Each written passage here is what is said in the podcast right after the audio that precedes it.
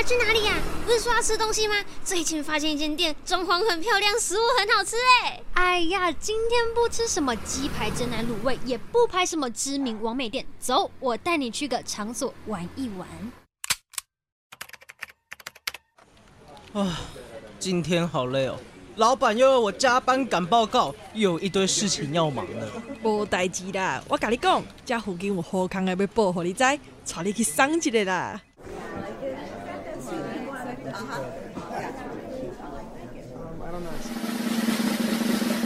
因缘分将我们聚在一起，用声音承载我们的话语。体育致使我们不能认输，汗水提醒我们没有退路。让我们一起收听 Off Air Club。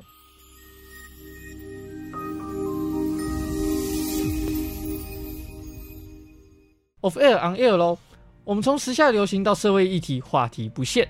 那如果你想要听到更多相关的内容，也可以搜寻到我们的 IG 啊，或者是 YT 搜寻体育人生。我相信现在疫情也开始慢慢的跟我们做共存了，然后我们也可以开始慢慢的恢复正常的生活。相信大家因为疫情导致许多的休闲娱乐没有办法做，但有件事情，我相信可能做到都快要烂掉了，就是无情的追剧。从串流媒体开始兴起之后，再加上疫情的关系，大家都关在家里，那只能说它正好搭上了这个潮流。也因为电影的档期导致可能票房不佳，甚至有些主流的电影没办法放映在中国大陆等等的，所以大家可能就在家，可能配个吃的啊，或者是以前想看的，或者是没办法到这个电影院去观赏，就可能给它一次刷一波啊。那不过今天我们要聊的不是影集，而是电影。再一个，可能要花这个两至三个小时左右的时间，去把一大篇的故事给精华起来，这样子可以让观众们可以比较快速的去融入在情境里。我是非常的佩服电影能够将一大篇的故事结合成精华，让观众能够看得懂，就跟广播一样，我们可以像在这个精华的时间内，把该说的呈现给听众们了解。所以呢，我今天就邀请了很多影友们来跟我畅聊那些他们所追的电影跟观影体验吧。Hello，大家好，我是子华。Hello，大家好，我是 Rita。Hello，大家好，我是瑞杰。那首先我就想先问问大家，你们能不能就是跟听众们分享你们自己第一次进戏院观影的那个经验？我第一次进戏院，我记得是应该是小六那时候，九岁的时候。这么小？对，就是跟国小同学，然后一起去电影院，然后去看那个《驯龙高手》动画片。对。然后我印象中就是一只龙，然后跟一个小男孩，对，小哥哥跟梅牙的故事啊之间的故事，对，嗯，再来就嗯，应该印象印象中应该就是只有那个男孩，然后搭着那个龙，然后这样飞的画面经过这样子，其他就没有什么印象。我当然当然，因为以自己第一次自己观影经验，再加上自己年纪又在那么小的时间点，你如果你说你还要再去重新回忆起到底里面的剧情里面的内容，其实我觉得是非常困难。不过我先跟你科普一下，它其实有出三部曲，然后如果你想重新回顾的话，那当然也是可以的。那我看的是《浩劫奇迹》，它是二零一二的电影，然后它是在讲就是南亚大海啸的故事，然后是有一家人去南亚那边就是度假。然后就遇到了大海啸，这样。然后我印象最深刻有一幕就是，就是那个海啸来，就是不是都会把很多东西都冲到海里嘛？嗯。所以你走你在你在海里的时候就会被东西割到，然后那个小弟弟的那个小腿就被割一块肉下来，然后就挂还挂在他的小他的小腿上。等一下，你是在什么时候看那部电影的？不知道，十一岁的时候，我不知道。你十一岁你就看到一个血淋淋的画面？对，我那时候很震撼。对，但是那个故事就是很感人，就是他们即使就是遇到了大海啸，然后他们有走失了一段时间，然后最后又找到了那一家人，这样、嗯、有重有重聚这样。因为对于我来说，我自己觉得最有印象深刻，一定就是汤姆·霍兰德那时候演的那一个角色。对，哦、就是以现在他大家来说，大家比较比较知道他的作品，就是关于蜘蛛人这一块。嗯，对对对，对，他以前其实是蛮纤细、蛮瘦的，真的。然后在那个里面又刚好他的那个颜值又那么的高，然后又演那个灾难片，所以你演起来就好像就突然有一个，就是如果灾难片看起来就会很沉重的那种感觉，然后结果突然多了一个小帅弟在里面，然后看了之后你就会觉得有点有点心花怒放那种感觉。对，应该说，其实灾难片这种类型的东西，其实就是好莱坞啊，或者是其他的公司，其实也做过很多类型的东西。我举例说明好了，像是如果你说地震，可能什么唐山大地震，嗯，蛮有名的。对，加州大地震，嗯，然后或者是如果你说可能僵尸片，比如说什么末日之战，就描述有点描述到现在关于疫情的一些相关的议题。然后如果你说关于像是你说的那种海啸类型，其实如果你要讲铁达尼号，其实也算是一种灾难片的形式，就是就是船撞到冰山的那个故事，嗯、然后就。杰克跟罗斯 之间的爱情纠葛，灾难爱情片，对，灾难爱情片。那至于就是比较近期的话，可能像是预告说，可能二零一二年的时候，可能有发，因为会发生一些大事故的意外哦，世界末日。对，然后如果再更近一点的话，就是 Netflix 最近有推出的这个《千万别抬头》（Don't Look Up） 的部分。哦，我第一次看电，诶，去电影院看，好像是看《闪电麦昆》吧。哦，巧，巧吗？但是我忘记是什么时候了。我记得是很小的时候，可能大概五六岁的时候吧。其实我觉得，就是迪士尼是非常去贴近到小孩子生活的这一块。嗯、比如说，举例就是最简单的《玩具总动员》，大概有四部曲。就是虽然说，我觉得第三集结束过就已经是一个非常完美的 ending 了。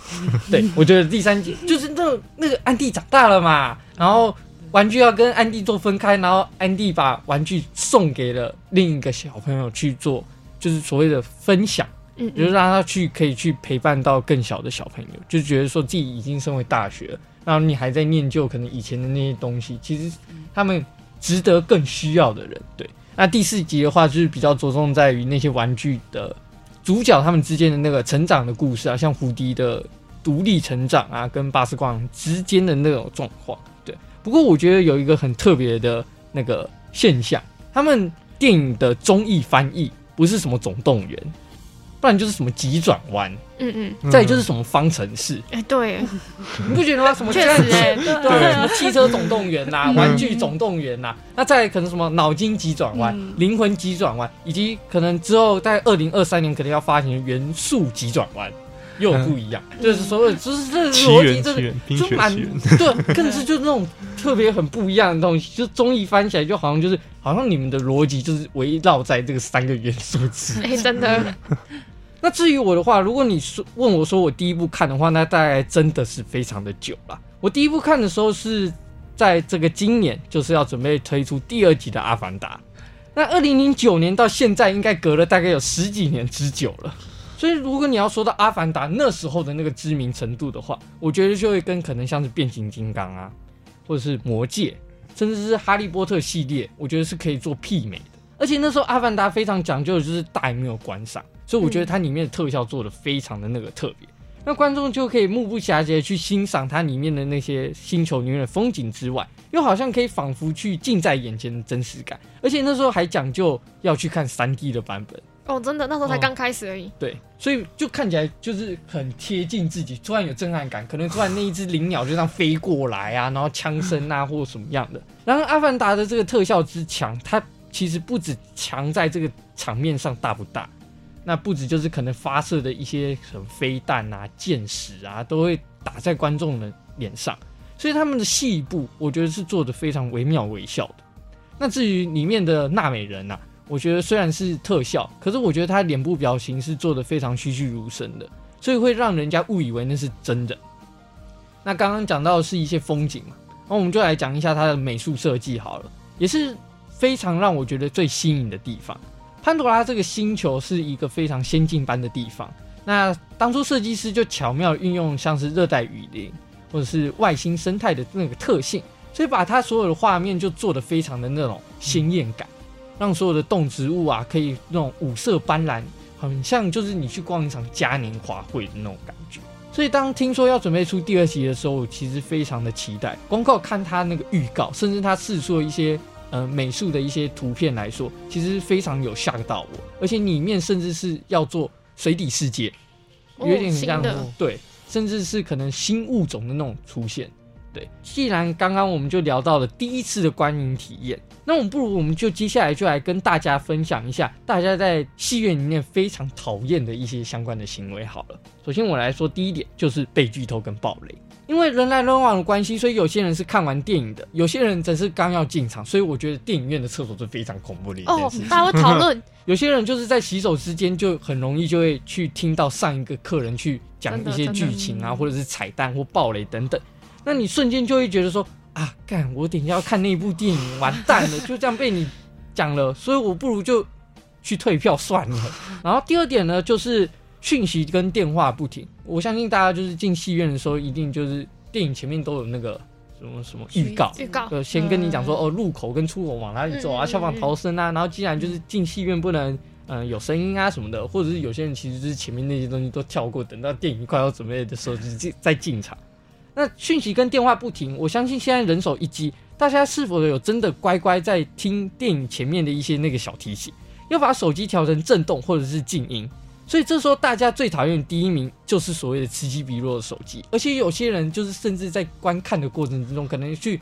看他的讯息，那这时候那个手机的那个亮度哦，那很就调到刺刺眼，那你瞬间搞不好看那个画面，然后你又突然看到那个手机，就觉得非常的讨厌，让人就不禁会在心里会吐着。如果你真的这么忙，那你就不如先回家嘛，你就不要进来电影院观赏了嘛。那接下来就是聊天。明明电影播放着的时候，却有人将电影院当咖啡厅，开始谈天说地的一些聊天起来，就一直在跟旁边切去，哎，等一下怎么演？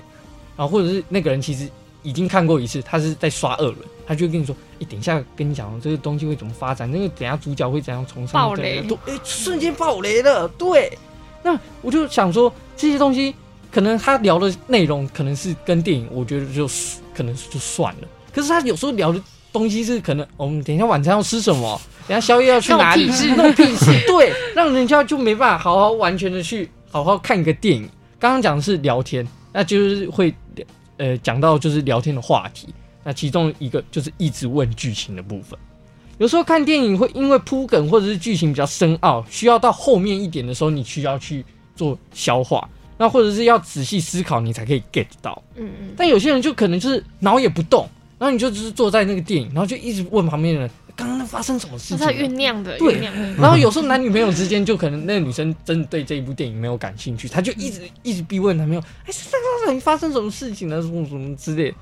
就会让人家就产生一百个问号，让人家无言。接下来就是比较动作类型的，像是被踢椅背。哦，真的，天哪！有些人明明就腿也不长啊，可是坐姿会觉得非常的差，一直狂踢前面人的椅背，所以你明明买二 D 类型的电影，结果变四 D，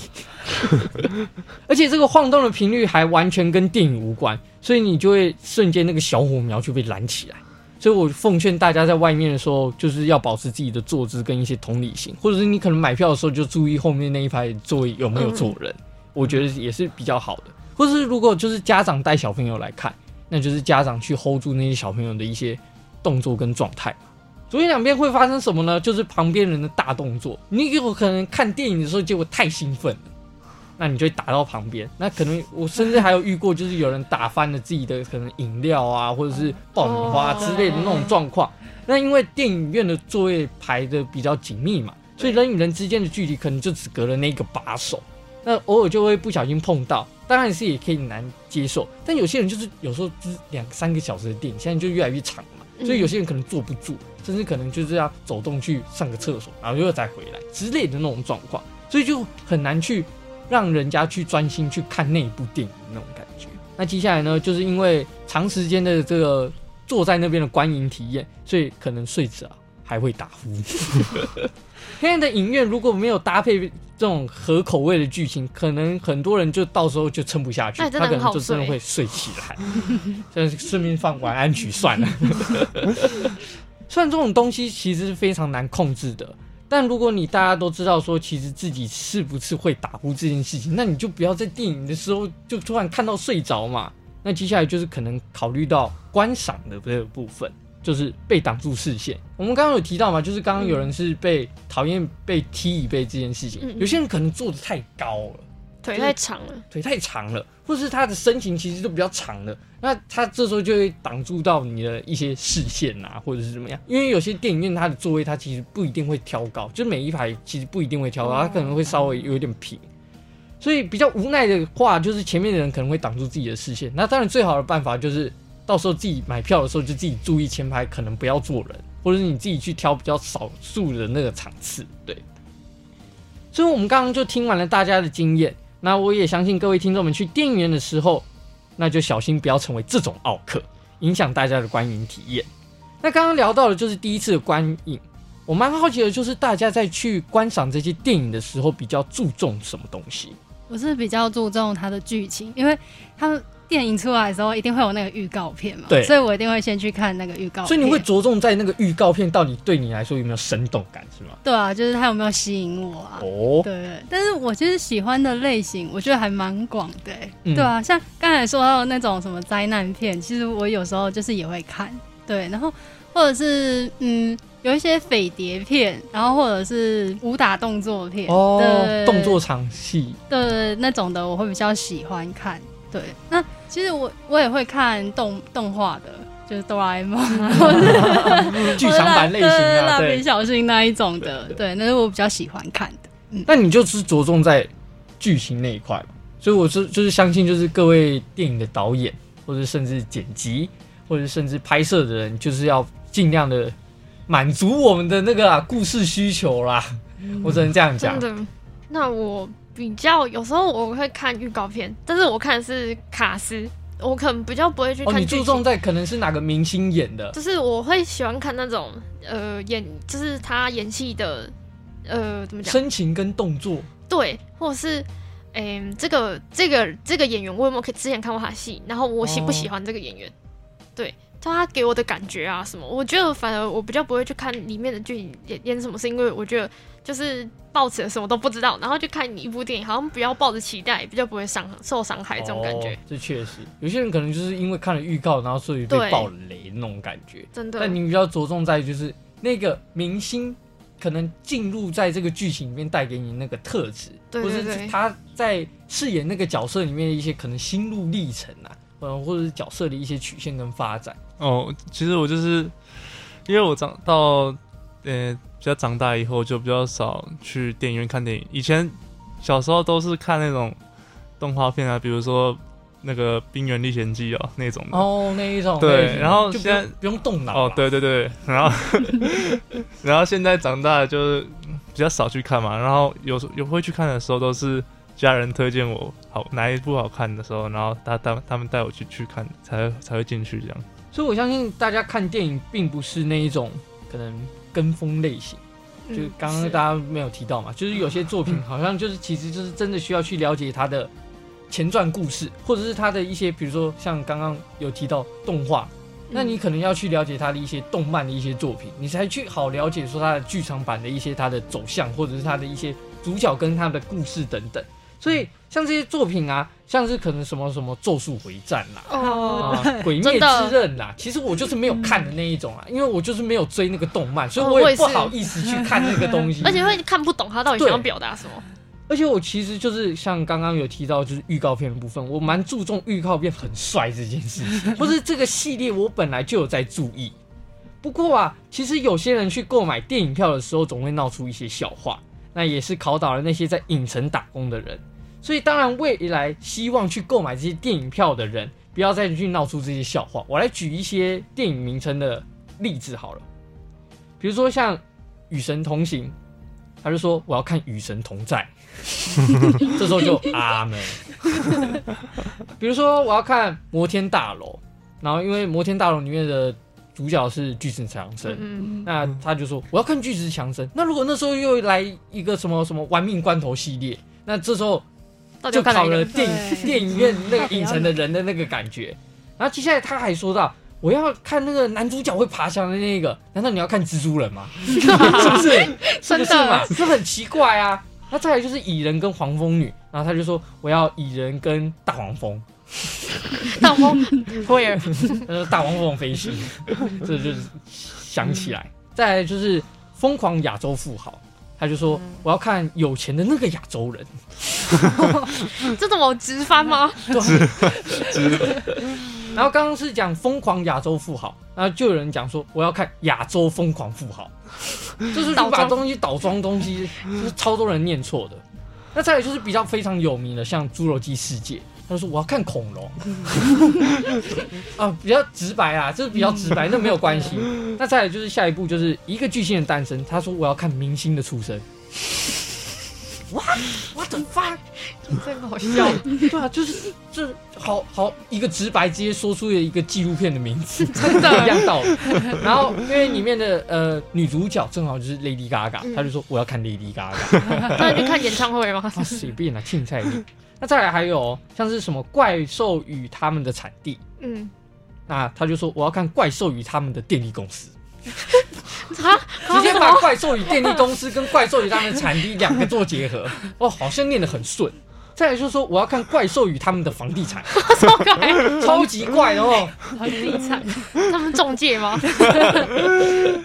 这种东西就总结来说，就从古至今，电影就已经被视为是一种视觉类型的艺术。本来很多事情就是需要去自己去感受，可能甚至是自己去体会。我知道很多人可能会因为一些可能票房啊。评论啊，或是一些他们一些的主观类型的东西，反而会不去看那部作品。但我认为那是一种非常主观的。如果你今天因为别人的一句话而走心，让自己一整天心情不开心，那何必呢？那你何不就让每天自己开心一点去做自己，觉得想看的时候就去看嘛。然后我们看完就见真章，我起码就知道说这部电影到底好不好看，这部呃钱砸下去有没有中，什么什么之类的嘛。很多事情其实都是非常主观，不能加入在其他人的身上。所以现在真的很多人可能都是看什么预告解析呀、啊，然后进电影院去对对答案。那这个到底有没有中啊？这个到底有没有出现？有的没的。所以这个乐趣我觉得不是不行啦，但好像就失去了原本电影的那个乐趣。电影其实透过导演想要去表达自己接了这一部片啊，或者是拍摄完想要给观众带来的那种感受。所以，如果你觉得这个钱不想砸的话，那你就等串流平台嘛。嗯，等串流平台播出也不是不行嘛。所以，我就期望各位听众们可以去实际去看完，再去做下定论。那再来就是我们今天的重头戏啦。大家可能从小到大会透过电视啊，跟朋友们一起去电影院啊，或者是串流平台等等欣赏很多影视作品。所以，我们就来跟听众们分享一下自己觉得推荐的一些电影吧。如果是二零二二以前上映的话，我想推荐。你的婚礼，对，那那一部的话是那个许光汉，然后跟张张若兰演的，对，他就是就是在讲说他们两个之间的校园爱情的故事，但是最后女主角没有嫁给了许光汉，对，哇，心碎，真的心碎了。然后那时候就是看到后面的时候，哎、欸，这可以爆雷吗？都这么久了没差吗？应该这么久了，对，没有关系，没有关系，没有关系。反正就是许光汉那时候就是跑去那个女主角她的哦，女主角她的名字叫做那个游泳池，很酷的，对，游泳池，帅哦，超酷的，因为因为许光汉他是那个游泳校队的，对，所以所以女主角名字叫游泳池，对，他就跑去他的婚礼，然后然后他就跟他讲了一些话，然后那时候我妹就是跟我一起看，然后结果他就在那一段的时候他就爆哭，但是我那时候其实我。我我应该，我觉得我后面的话，我后来回去想的时候，其实我也觉得就是有点，就是会觉得有点难过，但是我是没有到那个爆哭的那个。因为说，我觉得那个那个剧情应该是偏向有点后段的部分，对不对？哦，对。所以我觉得可能你妹的感受是因为剧情的走向，去慢慢的那个铺陈，慢慢铺陈上去到最后面那一段，刚好突然爆出来。对，还有在，没错。那我就我蛮推这部片，叫《高年级实习生》，然后他是有很有名的一一个演员叫劳勃迪尼洛演的，然后他就是饰演一个七七十岁，然后他已经退退休，然后他老婆也走了，然后他就只有一个人，然后他觉得他生活有点空洞，然后他就看到了一间新兴的网络公司在招募，就是高龄长者的实习生，然后他就去应征这样。然后就是里面的女主角也是很有名，是那个安海瑟薇。然后他这个人就是很不喜欢老人家，他觉得老人家好烦。但是劳勃尼诺他演这个角色呢，他就是嗯，他用了他人生的很多经验去帮助了女主角，不管是在事业啊，或者是在职场上，还有婚姻，对，然后就帮就帮助他很多。之后他们就变成了很好的忘年之交的朋友，这样、嗯、就觉得。嗯，这个内容我觉得很酷。我不得不说，我第一次观看这一部片的时候，我是注意到暗海社会，哦，很漂亮，她真的很漂亮，真的，我也是，其实我也是。对，我真的觉得暗海社会真的是非常的正，非常的漂亮。但我觉得主要是剧情的关系，因为刚刚就有提到嘛，其实现在其实非常多就是年龄增长的一些可能，嗯、呃，年长者，然后可能还要二度就业。对，然后他就是等于就是在把他的一些以前在职场上的一些经验去带给年轻人，因为年轻人身为非常冲动的状况，可能进去刚是菜鸟，他比较不懂职场上一些可能礼仪呀，或是怎么去做应对这些东西，嗯嗯，所以我觉得有时候可以听听一些老年人的一些智慧啦。嗯嗯，我蛮推荐的就是《三个傻瓜》，就是里面大家其实都应该有看过吧？有有有，嗯、非常有非常有经典经典中的经典，里面就。在讲三个大学生嘛，这工程系的，嗯、然后他们在就是里面有一个叫篮球的，他比较从小就是比较喜欢去研究一些东西，他会喜欢就是做自己喜欢做的事情，然后那但是他的同学就是被校长逼着说要读好，要把这个工程学读好，嗯，然后有人用那个填鸭式教育的方法，填鸭式教育对，对，对，对，然后所以他们会感觉到压力很大，但是篮球就开始引导他们，然后最后他们也找到。就是应该说，就是走出自己的那条路，对，找出自己的那个兴趣，对，找出自己自己的兴趣。然后校长最后就是也接受了那个篮球那种想法。应该说，很多剧情其实就是有可能就是走走那种就是皆大欢喜的 happy ending 类型，嗯、而且。宝莱坞，我觉得说实在话，他们里面蛮多都是可能什么歌舞哦，他们跳舞真的唱歌很好听。至于如果是我的部分的话，有一个角色其实非常运用人内心的那个脆弱。那最著名的大概就是二零零八年由西斯莱杰所饰演的。那之后像是自杀突击队杰瑞德雷托。那今天我要说的就是瓦昆菲尼克斯所饰演的这一部小丑，在二零一九年上映的美国新影片惊悚 Joker 小丑。并且在第九十二届奥斯卡金像奖上获得了最佳男主角奖。那剧情里面呢，就是一九八一年，高谭市正值了垃圾成灾、充满失业的经济衰退时期，贫富差距巨大，导致许多的穷人流落街头。一位从小被母亲昵称为“快乐”的，那希望能够从世界带来欢笑的男子亚瑟·弗莱克，想借由演出脱口秀来实现他多年来的梦想。那因此，他就透过学习其他的喜剧演员的一些幽默特质，来增进自己的一些搞笑能力。但事与愿违，在经历多次的挫折之后，望着回家路上那一条漫长的阶梯，他心里隐藏的那个邪恶也逐渐的显露出来。所以，电影前半段的那个铺陈，完全道尽了身为底层人士的一些悲哀。而这些底层人士，好像只会用一些更多的一些欺诈，或打压，甚至是漠视，慢慢的激化出可能一群人一些反抗。